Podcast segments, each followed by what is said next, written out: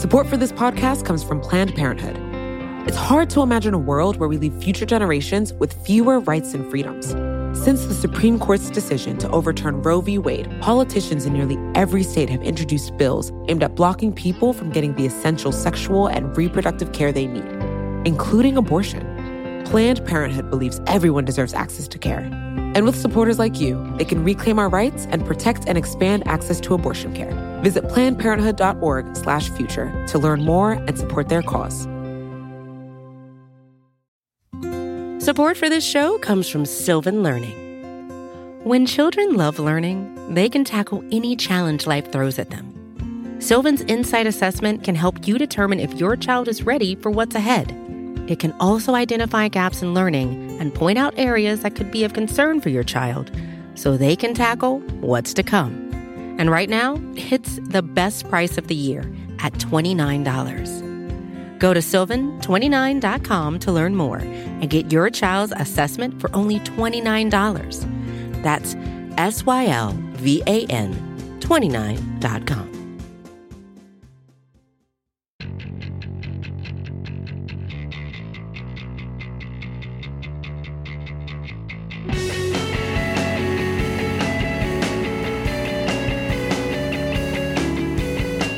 welcome to another episode of The Weeds on the Vox Media Podcast Network. I'm Matthew Yglesias here today with German Lopez, ProPublica's Dara Lind, and we were going to talk about the vaccine situation in the United States of America, which after, I don't know what, um, for a while, like a lot of people wanted vaccines and they couldn't get them. Then everybody could get vaccines, but maybe some people didn't want them.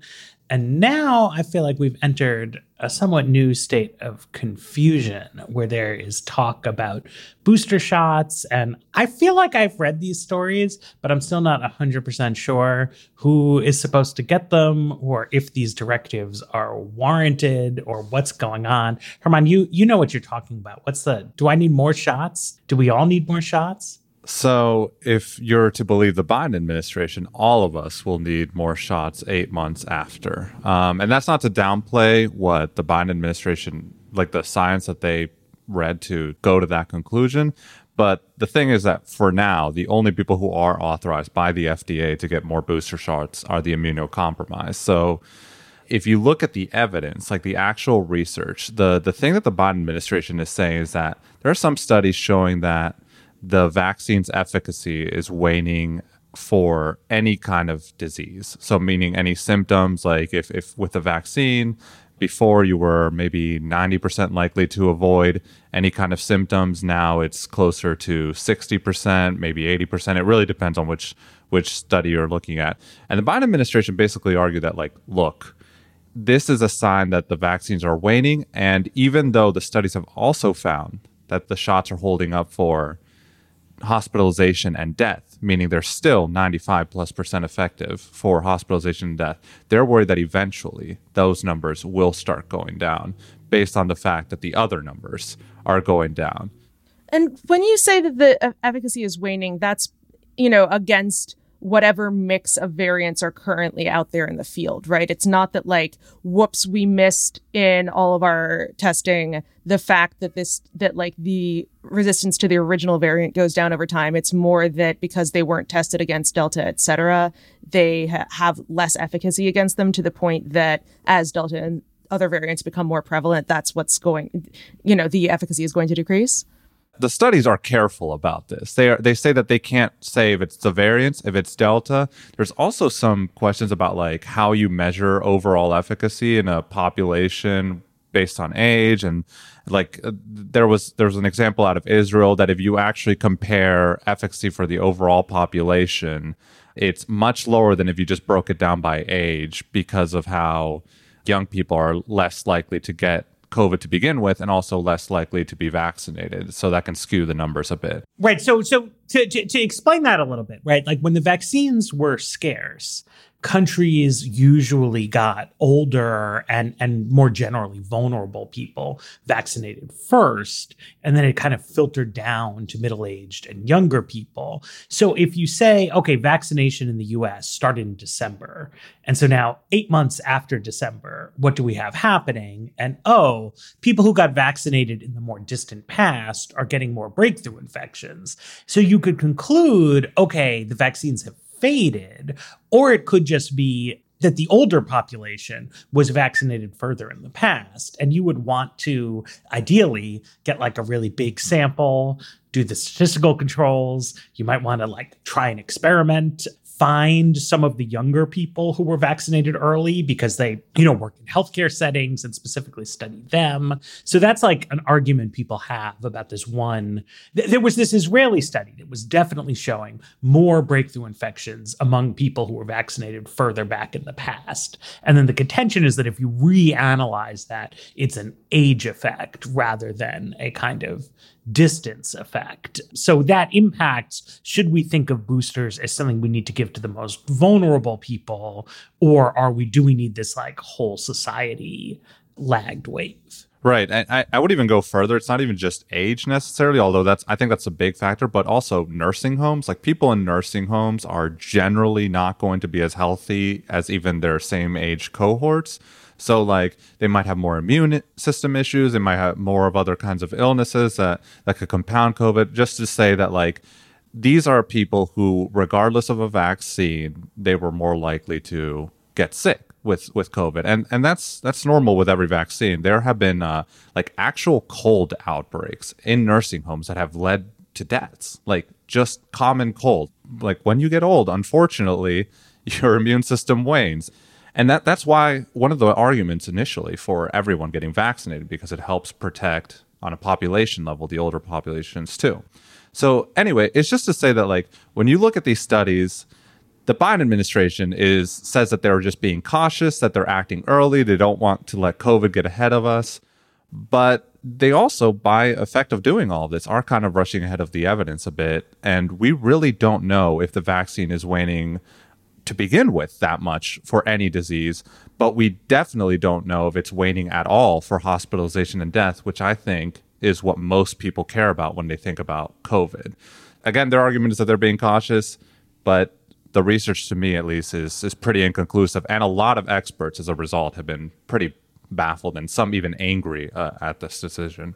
So, when you say that that there's anger at them kind of jumping ahead of the science, like let's talk a little bit about kind of what like why wouldn't you just want to be overly cautious, right? Like it seems like this seems kind of similar to some of the other arguments we have around COVID where like one side says yeah, okay, maybe it's not necessary, but the cost of it is so extremely low that there's no reason not to because you want to maximize protection in the population. Like that is not actually the case here, but you can kind of, you know, it, the problem appear the problem is that you don't have to acknowledge that cost when you're talking about, you know, getting everybody vaccinated, right? Yeah, so the the big thing here is vaccine supply is limited around the world and by getting third shots across the country, we're potentially going to be using up to what 300 million extra shots that could have gone to India, could have gone to uh, South Africa. I mean, just name any country with low vaccination rates right now,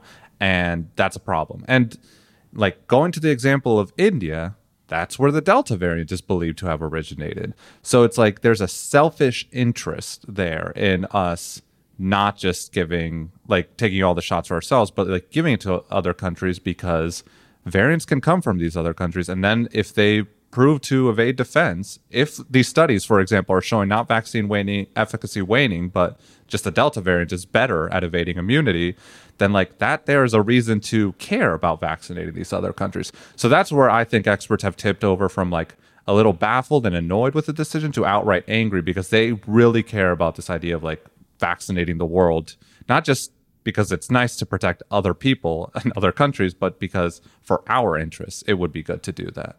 I want to put a pin in that and, and talk about it in, in the second segment and, and ask you a, a different question, which is the Delta variant is different from the original variant that the vaccines were developed against.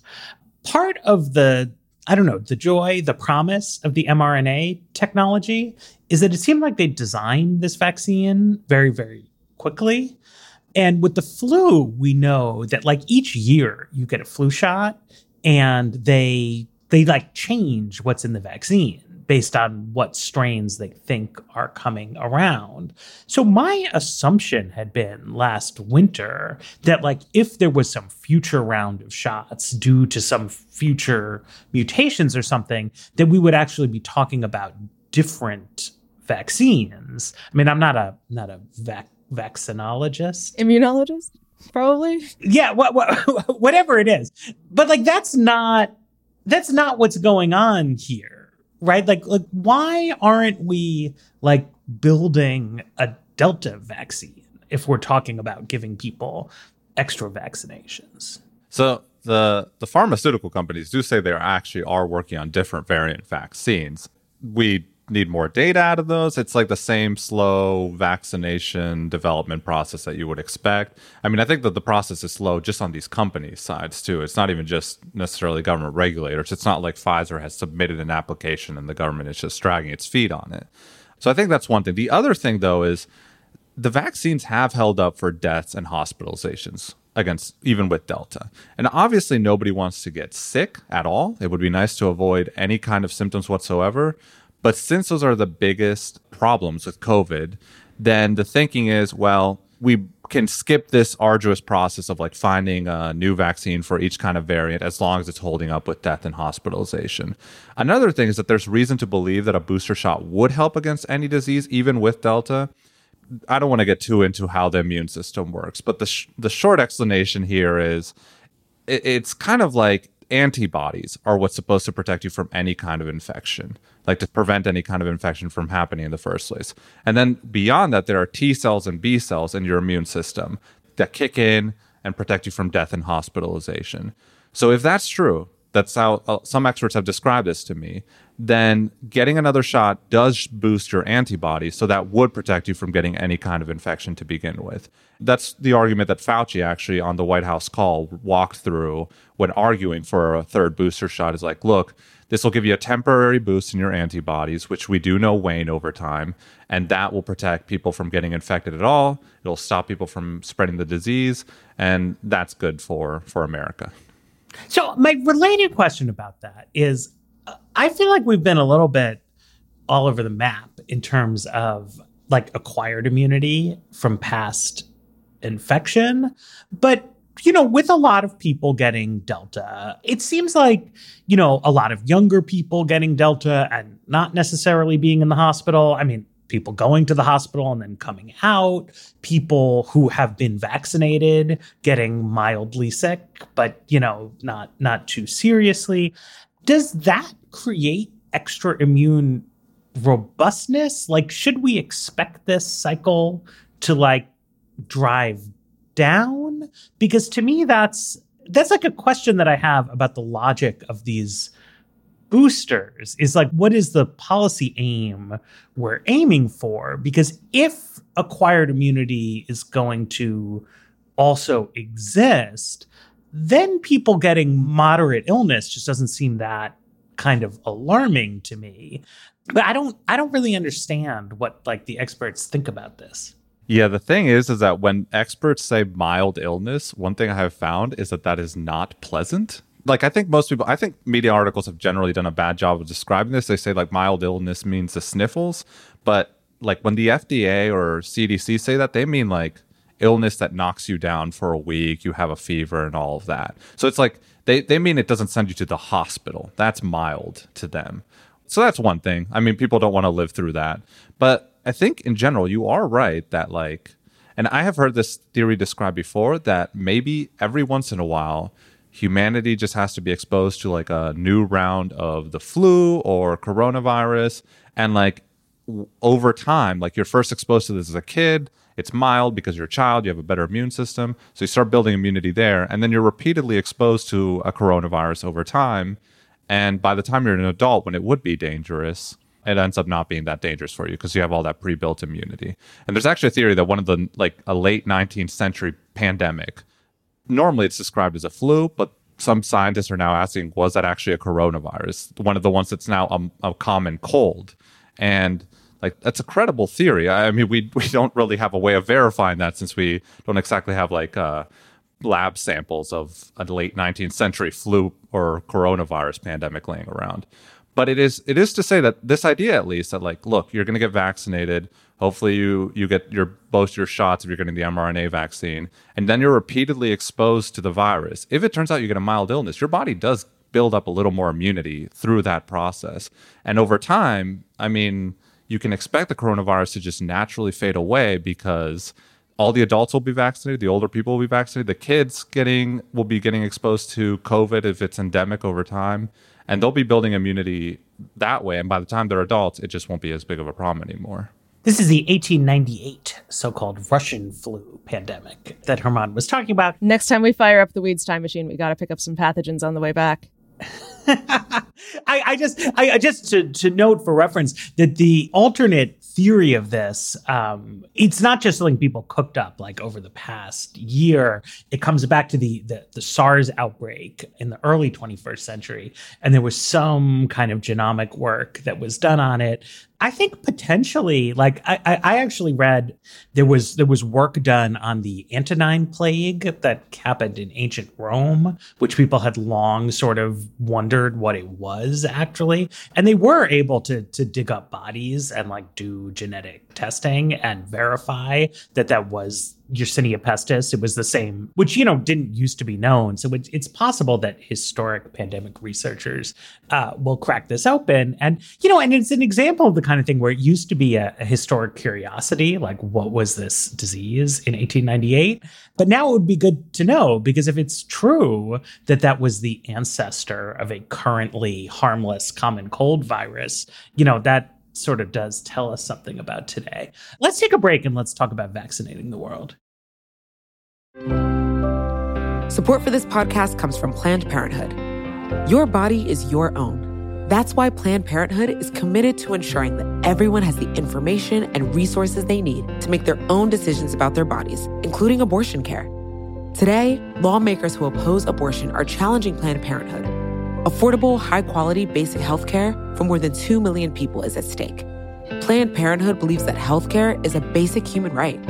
That's why they fight every day to push for common sense policies that protect our right to control our own bodies. They also work tirelessly to oppose the onslaught of new policies aimed at interfering with personal decisions best left to patients and their doctors. They won't give up and they won't back down you can join Planned Parenthood in the fight to help make sure that the next generation can decide their own futures. The organization needs your support now more than ever. With supporters like you, they can reclaim our rights and protect and expand access to abortion care. Visit plannedparenthood.org/future to learn more and support their cause. Support for the weeds comes from Burrow. Okay, are you ready for the understatement of the century? Buying furniture can be frustrating. You end up visiting a bunch of stores searching aimlessly for the right pieces to match your home, then spend hours trying to get those pieces together, or together again if you got it wrong the first time. And that's even if you were able to get it through the door. Burrow is a furniture company that wants to make the whole thing easier. Burrow's new Dune line features a contemporary yet timeless look inspired by the craftsmanship of classic mid century construction. If you're looking to bring a sense of luxury, comfort, and durability to your outdoor spaces, you might want to consider Burrow. Like all of Burrow's pieces, they offer easy assembly and disassembly so you can move or store them away as needed. Not only that, they ship straight to your door for free. Listeners of The Weeds can get 15% off their first order at burrow.com slash weeds. That's burrow, B-U-R-R-O-W dot com slash weeds for 15% off. Burrow.com slash weeds. A putative concern that I keep hearing kicked around. And this originally came, I think, when we were talking about just opening the vaccine up to older teenagers. I heard some public health people saying that they thought that was unethical, right? To be vaccinating American 16 year olds at a time when, you know, people in Brazil were desperate for shots. And so I think anytime you see, you know, expansion, right? I mean, we are hoping to vaccinate our six year old sometime soon. And I think a lot of the uh, college educated moms of Blue America are, are eager to have their little kids be vaccinated. And, you know, there's going to be right wingers saying, oh, this is pointless, da da da da da. But there's also going to be left wing cosmopolitan people saying, look, the value of that vaccine to my six year old is so low compared to what it could be for somebody in a developing country. And it's really, it's really wrong to do it. And I think that's the subtext, honestly, of some of the foot dragging around the vaccine approval is that, you know, the regulators don't believe that the benefits of vaccinating young children are especially high. But what's always a little hazy to me is like, what is the mechanism through which Americans not using shots leads to Indians getting the shots? Because I've just been in rural Texas for a month and there's like vaccines, you know, on every shelf uh, in Kerrville. Um, some of them are being used, some of them are not being used. But like the ones that aren't being used, are, as far as I can tell, are not being emergency airlifted to Guatemala. Um, they're just expiring. And so, like, I would tell somebody there in total good conscience, like, you should get vaccinated. Like, if you're uh, 13 and you don't think you're at high, it's like you should get vaccinated. It's not like true that you are selflessly providing vaccines uh, to the rest of the world by not using them but how does that like how does that play out like how do poor countries get vaccinated so the idea is essentially that, like, look, the Biden administration is filling out orders. They're making more orders for vaccines as we speak, like constantly. Even once once the, the processing to be going well, and we believe to have enough supply for the whole country, the Biden administration has just been constantly ordering vaccines. So one way that the not doing third shots might help is the Biden administration may just decide it doesn't have to place as many orders, or simply like once the vaccines are at the CVS, I do not think that anybody is going to go in there, take those doses back, and then ship them to other countries. I mean, if nothing else, the optics of that would be absolutely disastrous for just about anybody doing that. But also, just technically, it would be unfeasible. There would be so many problems with it. You don't know how long those vaccines were there, if they were properly stored, that kind of thing. But the idea there might be that, like, look, the Biden administration already has these extra doses, but they're in federal warehouses. Before they make the decision to actually send them to the local CVS, they could decide, hey, let's send them to uh, one of these other countries instead. Let's send them to Latin America and, and so forth. And they actually have been sending a lot of the extra doses that, that they've piled up to other countries. Not enough by any means. Like, we still have hundreds of millions of vaccines just sitting around. Um, and it's not even clear that Americans are going to take up take them up. It is just to say that like that's the avenue there. It's like it's not a very immediate process, but in in the long term, you could start seeing more vaccines trickle to other places if the Biden administration deems that American demand just isn't going to be there. So, if we're talking about eight months out, it does seem that you know the real like uptake of vaccination because of eligibility for vaccination isn't you know we're not necessarily looking at tens of millions of people needing to get booster shots like tomorrow so, is there, I mean, what is the timeline between the Biden administration? You know, it, it, seems like the easy answer here would be like, order a bunch as a precautionary measure. And like, if it turns out that the science at the time that they're ready says that, you know, it's not as helpful to have a booster for everybody, then just give them to other countries at that point. Like, what is the kind of lag time between uh, between ordering these, and for that matter, like is there a way to expand capacity from this point so that given that it does look like vaccine production is going to need to proceed for a while since the world is not immunized yet that you know we could actually not have to trade off between Americans getting third shots and the rest of the world getting first and seconds. Well, generally, how the procurement processes work is that the federal government has been sending them out on like a weekly basis. They tell states and cities what they're going to get on a weekly basis. So conceivably, the week before this plan goes ahead, they could just be like, "Never mind, uh, we're not going to do this anymore."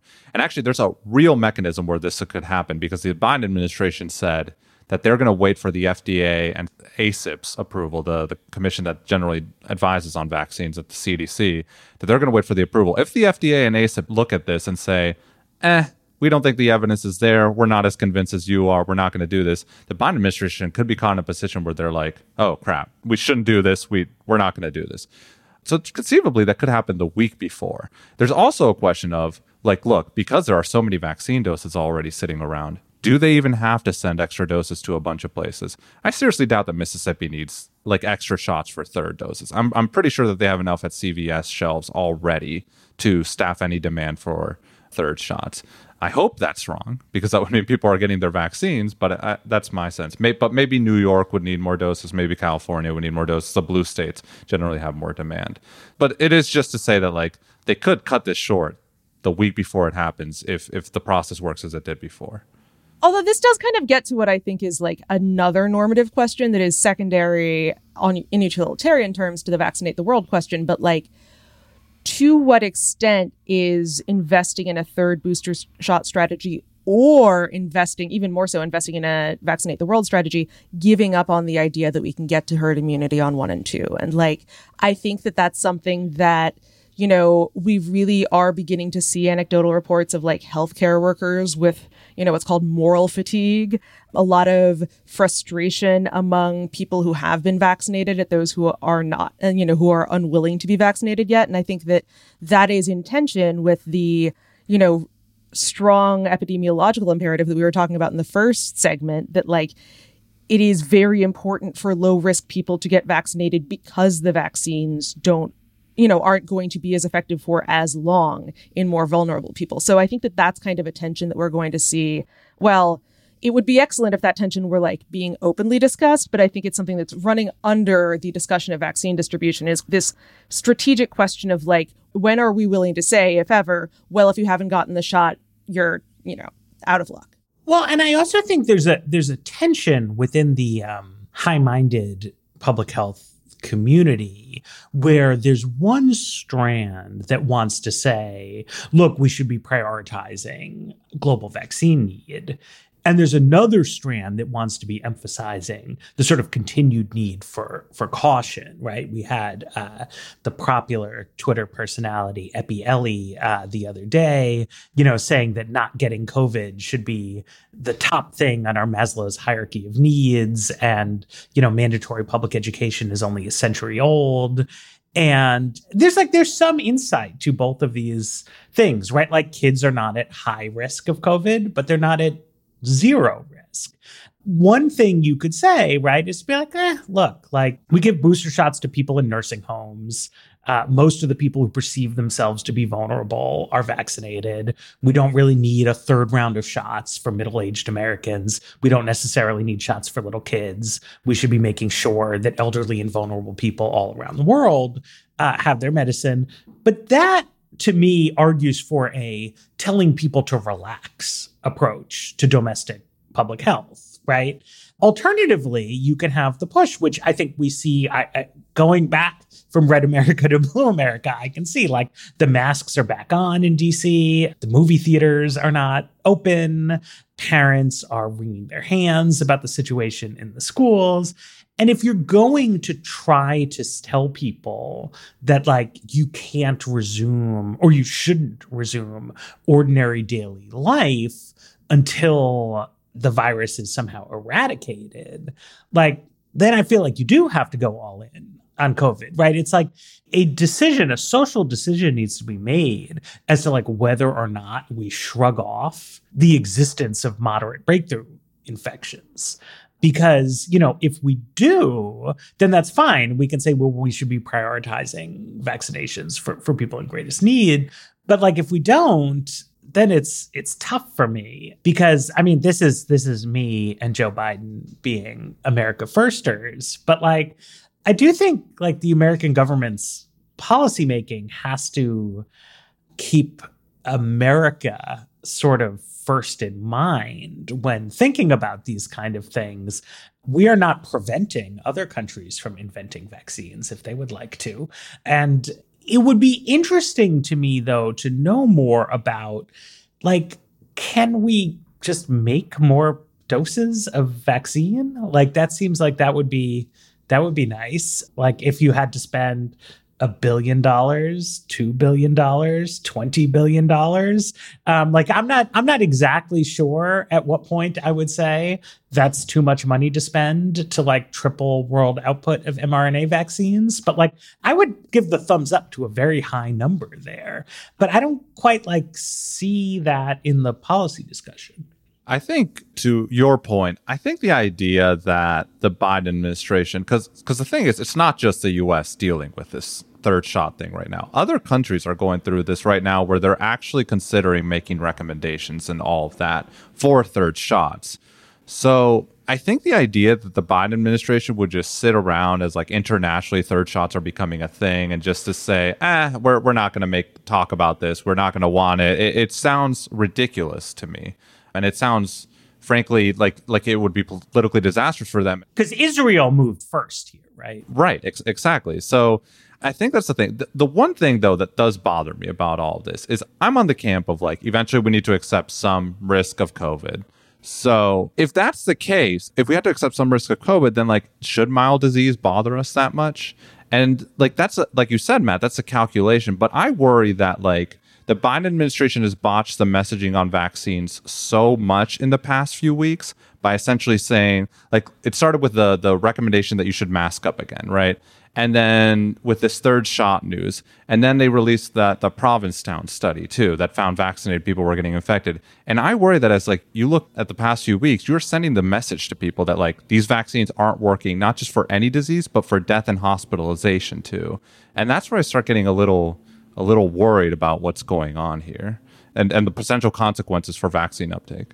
Yeah, I mean, it's not like, you know, it, it is, we're, we are breaking no new ground on this podcast or generally by pointing out that this has been a continual lesson in public health communications and like specifically in communicating you know uncertainty which the new york times had like a, a good explainer on this recently that we'll put in show notes but like if you imagine a world where the amount of hedging that is not not maybe the amount of hedging applied to like scientific journal articles but certainly you know an amount of hedging that's more common when scientists are talking to each other was evinced in the initial recommendations on covid. Yes uptake on those initial recommendations would have been lower but you wouldn't have had a kind of trust destruction effect which i think is what a lot of people worry has happened so far with like the messaging having changed so much and gotten so muddied that at this point the credibility of the messengers is lower than they were in March 2020. And I think that that's like good to note. It does seem somewhat like, you know, that isn't going to get fixed immediately. And it plays into a bigger question that I think Matt's earlier point was also getting into, which is that we really have hit a point in the pandemic where a lot of the discussion about individual behavior is blind to the fact that you can't unilaterally change other people's risk aversion. And it would be nice if there were a more explicit conversation about like, to what extent are we trying to change other people's risk aversion by educating them by forcing lockdowns etc and to what extent are we just going to accept that like it's on people who are more cautious to accept a certain amount of risk from people who are less cautious. And like that is an uncomfortable conversation to have because it implies that not everyone agrees with you. Um, but it you know it, it would be nice to kind of have that out because otherwise we're in a world where you know if you are already vaccinated your choices are either to you know your your stances are either well i'm already vaccinated like it's not my fault that other people are you know morally inferior to me or to say i am going to bang my head against a wall to convince pe- to try to you know to try to say that everyone should be vaccinated whether or not i actually have any influence on whether people do get vaccinated or not.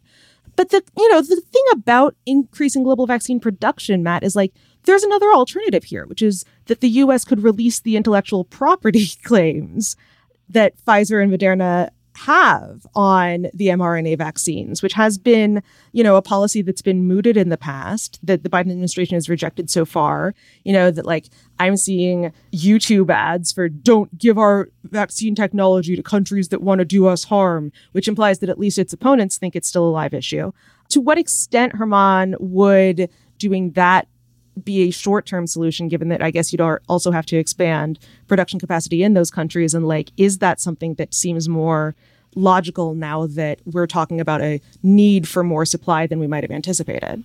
I think there actually have been some moves in the direction of doing that, but the question for me has always been like, is that really a bottleneck or is it just that like Pfizer and Moderna, they they have a lot of money here and they want to get the vaccines to out to as many people as possible.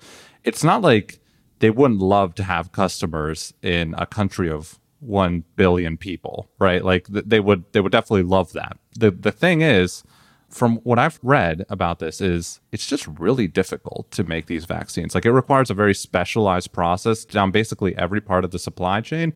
And that's not to say it couldn't be done. It should have been done. And in fact, I bet if we started really more seriously taking the global vaccine production thing like months ago, a year ago, we would be in a better position today. Yeah, so I I really want to want to echo that because I I know a lot about intellectual property law and not that much about vaccine manufacturing. But like when you have an IP bottleneck, you get the situation. This was the situation around HIV medication in the 90s, which was that there was no problem like quantitatively getting the doses of AZT, but they were expensive. And so if you were in a rich country, you could just get the doses. But if you were in a poor country, unless you personally were rich, you couldn't because they were too expensive. And that's a classic intellectual property issue, right? The monopolist is constraining production to maintain a high price point. And it was eventually resolved through the IP mechanism. They didn't really release the patents, but they kind of like created a, a secondary marketplace where, they undercut themselves at low cost. And, you know, it was good. I mean, a lot of lives were saved ultimately through Clinton Foundation and George W. Bush's PEPFAR and, and stuff like that. That's not really what we have here. Like the vaccines, the unit cost of these vaccines is not high. It's maybe too high for the poorest countries on earth, but a lot of middle income countries that could easily afford $20 a shot uh, for people just don't have them right? Because the number of vaccines doesn't exist. And Pfizer, they're not like refusing, they, they're selling at a profit, right? Like, but this is all that they can make. And what we don't have a policy focus on is like why is it all that they can make exactly? Um, Médecins Sans Frontières uh, put out a, a release uh, just yesterday in which they're like they're trying to move beyond the intellectual property talking point. They're saying that that they want they're calling on Pfizer and BioNTech to share COVID nineteen vaccine know how, which is to say to like actually like ship people to South Africa to work with South African companies that already make vaccines and like teach them how to do it. And, you know, they say, they, they point out that Moderna is not a company, like, is a startup essentially right like this is not a company that like has a global supply chain and big factories everywhere and they have done this by working with you know, pharmaceutical companies to manufacture vaccines. And they are sort of suggesting that this could be done on a larger scale in developing countries. But obviously, like, it can't be that it like never occurred to Moderna. Like, well, maybe you can open some new factories, right? I feel like we have not had from the government or journalists, but like really from the government, like real feet to the fire, like what's up here, guys, kind of stuff. Like, why don't you do this? Why do you think that the amount you're producing now is profitable, but that the investments you would need to make to increase it dramatically wouldn't be profitable. And like I can think of a lot of reasons. Like whenever you ask this on Twitter, people come up with speculation that makes a certain amount of sense. But like I want to hear it from the CEO. And you know, the answer could be okay, to increase uh, production, we would need to wipe out the entire population of elephants worldwide. And we'd say, uh, I don't know about that. that. Um, but it could just be, well, we would need to raise the unit cost to $45 a dose, and we don't want you to yell at us about price gouging.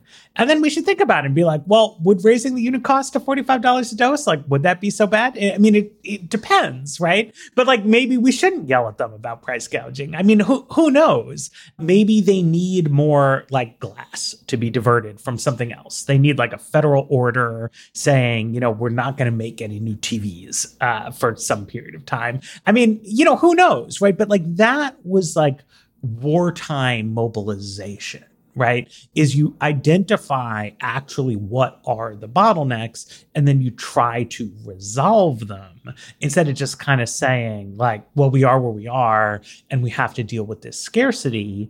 And it's really frustrating to me. Like, we knew for a long time that we would eventually want billions of people to get vaccines and that you don't normally make 2 billion of something per year because you know the problem i mean one obvious risk for the companies is like say you could make a huge investment and deliver 12 billion doses over the next 3 months well then what do you do in the 3 months after that right? Like now you have this factory that has no purpose. Whereas rolling them out at a slower pace for a longer period of time is more economical. But like if uh, as a society we don't want them to do that, like we need to we need to come up with an actual answer.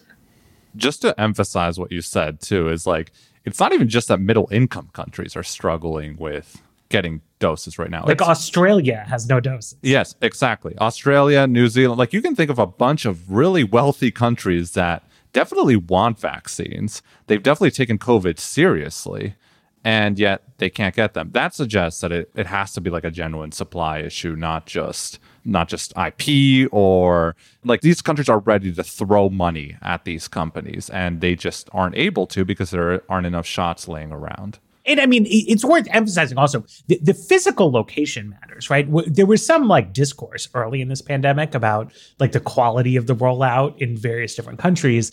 The thing about the United States is that we have a vaccine manufacturing industry, whereas Canada doesn't. So at a certain point, the Biden administration was just not allowing any exports of doses. And so the Canadians were sitting there and they're like, oh, we'd like some doses. But in the normal course of events, like all of Canada's vaccines come from the United States. So they just couldn't get any until we let the companies start sort of selling them up there. So the US and the EU produce vaccines. India traditionally has a vaccine manufacturing industry, but they don't have the mRNA kind of facilities there. So one thing that's dicey about it, right? It's a it's sort of convenient for the Biden administration for such a large share of the world's vaccines to be made here because they can then control where they go right? So even if we do global vaccinations, right, if Biden places these huge orders and then he says you have to fill our orders first. That's Defense Production Act. Even if he's being globally minded about it and the vaccines go worldwide, that's a foreign policy tool of the United States of America. Another way to do it would be like a high-minded, equitable way, so every country gets it evenly. And a third way would be an open market right? So Pfizer says, hey, out of Australia, New Zealand, Taiwan, like rich countries that are short on vaccines, like who wants to pay us most for it, right? And that maybe ends up with New Zealand paying $1,000 a shot and, you know, everybody at Pfizer getting getting big bonuses, but that might be a bad look, right? On the other hand, if the US controls the distribution of global vaccine supply, then it's like, well, maybe if Iran wants any shots, like they have to make big concessions to us on their missile program, right? Which is like that's a kind of uh, hard ass move. I mean, that almost certainly would have been what a second term of a Trump administration would be doing, and actually was like it. It is. It is what they were doing with ventilators, for example. And I mean, I, I think it's it's not not what the Biden administration is doing. I mean, this is your area, but it it seems to me that like vaccine supply to Mesoamerica is roped in with immigration policy concerns in a way. They certainly officially exist that it is insist that it is not, but the timing has been suggestive on a couple of counts. Oh, right. Yes, that's not what they're doing, but like it kind of seems like it's what they're doing, right? Yeah, there there are bigger questions here about how you balance various objectives in foreign policy that we should not get into, but it is worth thinking about. Going back to German's very first point, that there is a selfish argument for vaccinating the world because if you slow the spread of COVID, you can slow its evolution. By the same token, there is a selfish argument for being the global benefactor that provides everybody with the vaccines. One aspect of which is that it's easier to get other countries to do what you want them to do in unrelated policy areas. I mean, it's just one more thing I wanted to emphasize here is that Matt mentioned that you know being America first, and I agree that politically, Biden it would be very disastrous if like Biden is just like uh, not talking about third shots while every other country in the world is. But like from an America first standpoint, there is at some point a calculation that has to be made. Like how much do we want to prevent COVID from mutating, turning into another variant, and like how much do we want to commit to vaccinating the rest of the world from that perspective. And we have a recent example for this. The reason that we did not see Ebola in the US in a big way back when that was going on in 2014 to 2016 was because the Obama administration sent a lot of people to West Africa to make sure that it the problem got taken care of there. And like that's great. Americans it's an invisible benefit that Americans got from the Obama administration doing that.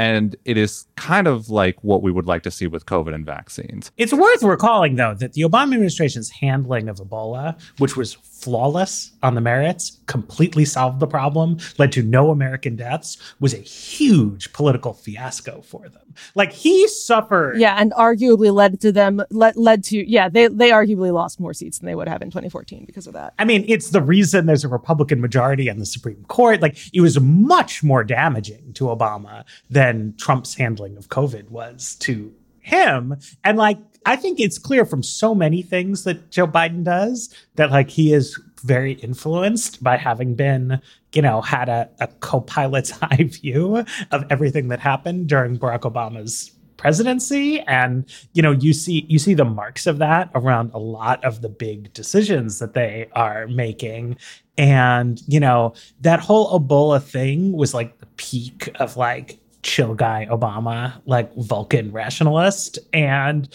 from a hard nosed political standpoint. Like it really didn't work. Yeah, I mean, I agree that's the difficulty here is like this is based the fact that I have to spend so much time explaining how this is a selfish thing that America can do suggests that it would be very difficult to message politically. So, but I think to some extent, I, I, wish people were finding better ways to make this argument and actually getting it out to people. I don't think it would ever seep through. I think in the end, the Biden administration is always going to be in a position where it has to prioritize getting third shots, fourth shots, whatever it might be. But it is it is just to say, at least on the merits, it makes sense.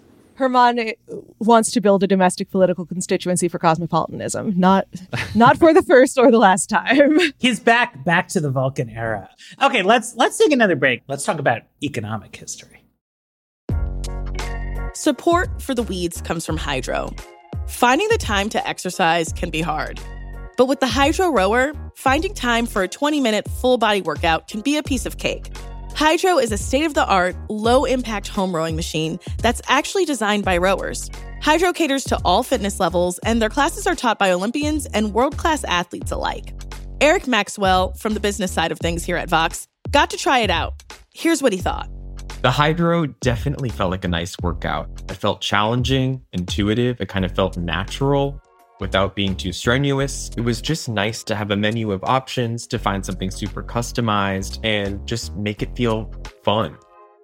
This spring, you can join the growing rowing community at Hydrow. You can head over to hydrow.com and use code WEEDS to save up to $400 off your Hydrow.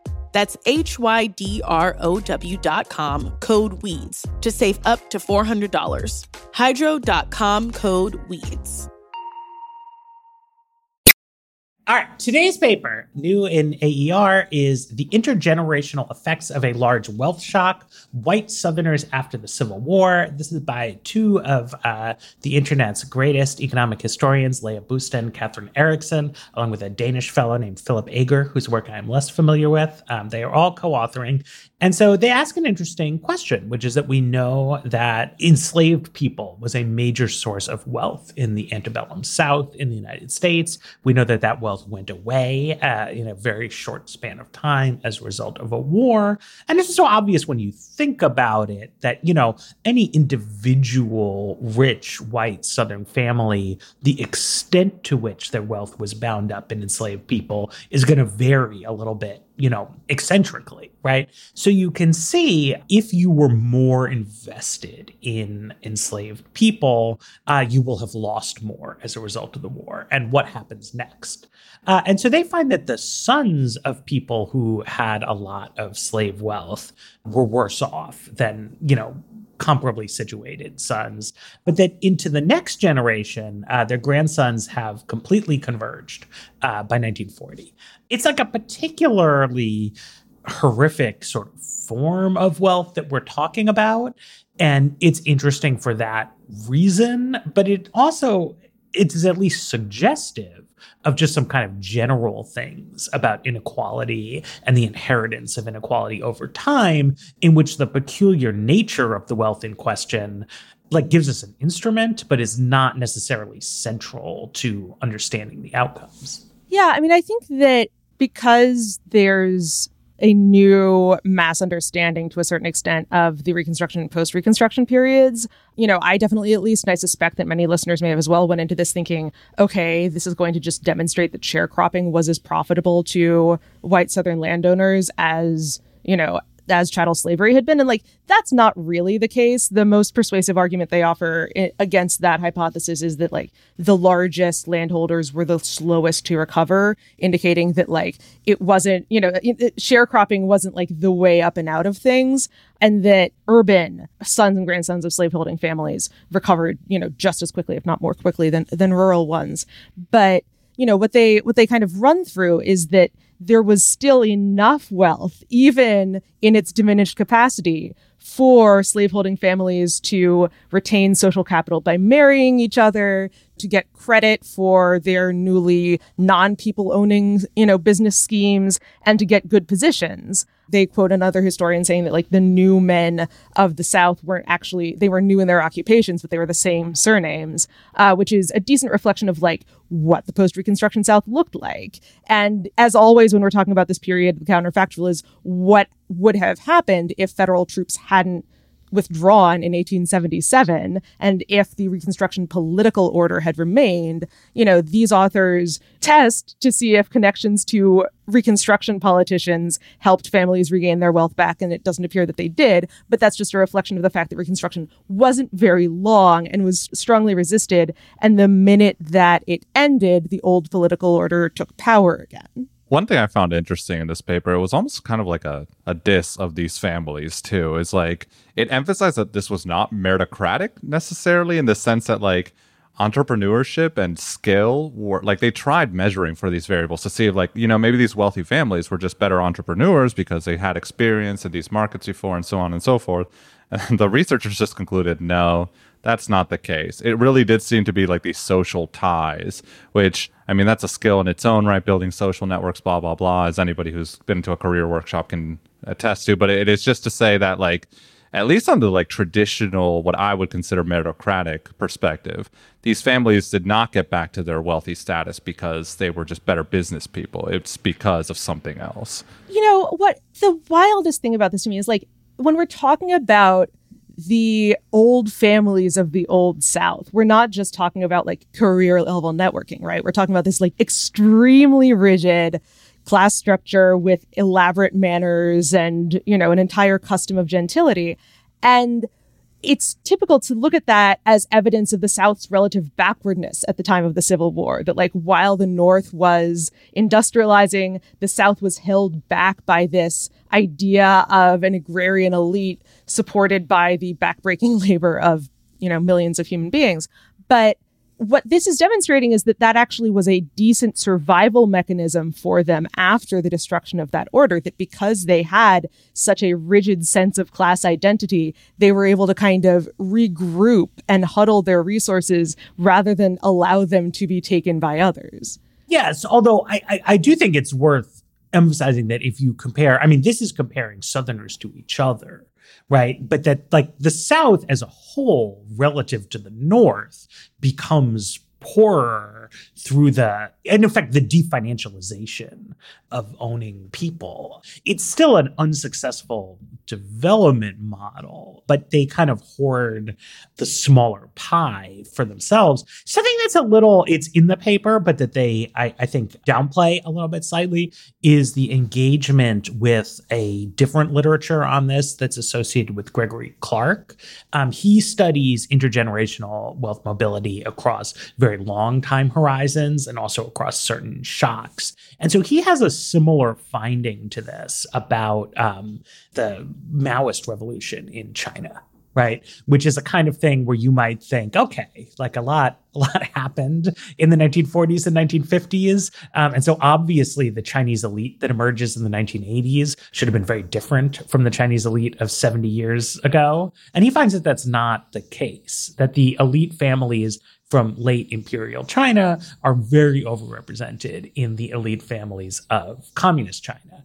So he says that this is probably a genetic relationship uh, because the idea of continuity across that disruption is so sort of facially implausible. They attempt to look at a version of this at sort of extended family relationships uh, by tracking last names and they indicate that they don't find that, right? That the sort of like distant relatives of the elites are not necessarily doing better because um, they're presumably still, you know, genetically related, but not through these social ties. Um, so, you know, in, and in this case, the idea of a political continuity it like is quite plausible, right? That like if you were a big shot before the war, even if you lost a lot of money, you're still a big shot person. We know that the prior political regime reasserted itself very, very quickly. There certainly wasn't, as there was in the case of Maoist China, you know, a like whole of government and whole of society effort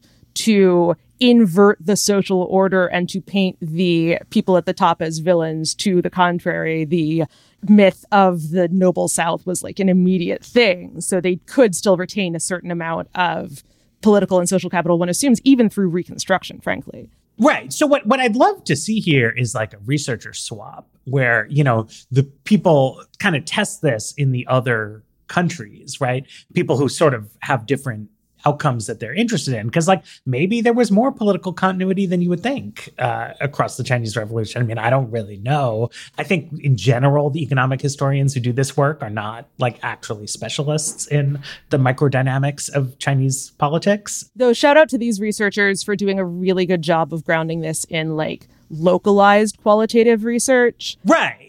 No, no, no, right. I mean, this paper, which is done like primarily by Americans about the United States with a lot of engagement with people. I mean, the Civil War is very heavily studied period in American history. Like people know a lot about it. And so they can have this very sort of textured, detailed kind of thing about it it's interesting because in some ways the headline finding of persistence is less surprising than you might think. We have a lot of these persistence studies uh, but there's an advance on at least what the people who did those other ones say is going on. Just to apply this to contemporary policymaking a bit one thing i, I was thinking when reading this is like i think in general people overlook the importance of other things besides wealth for determining class and we see this in policy all the time.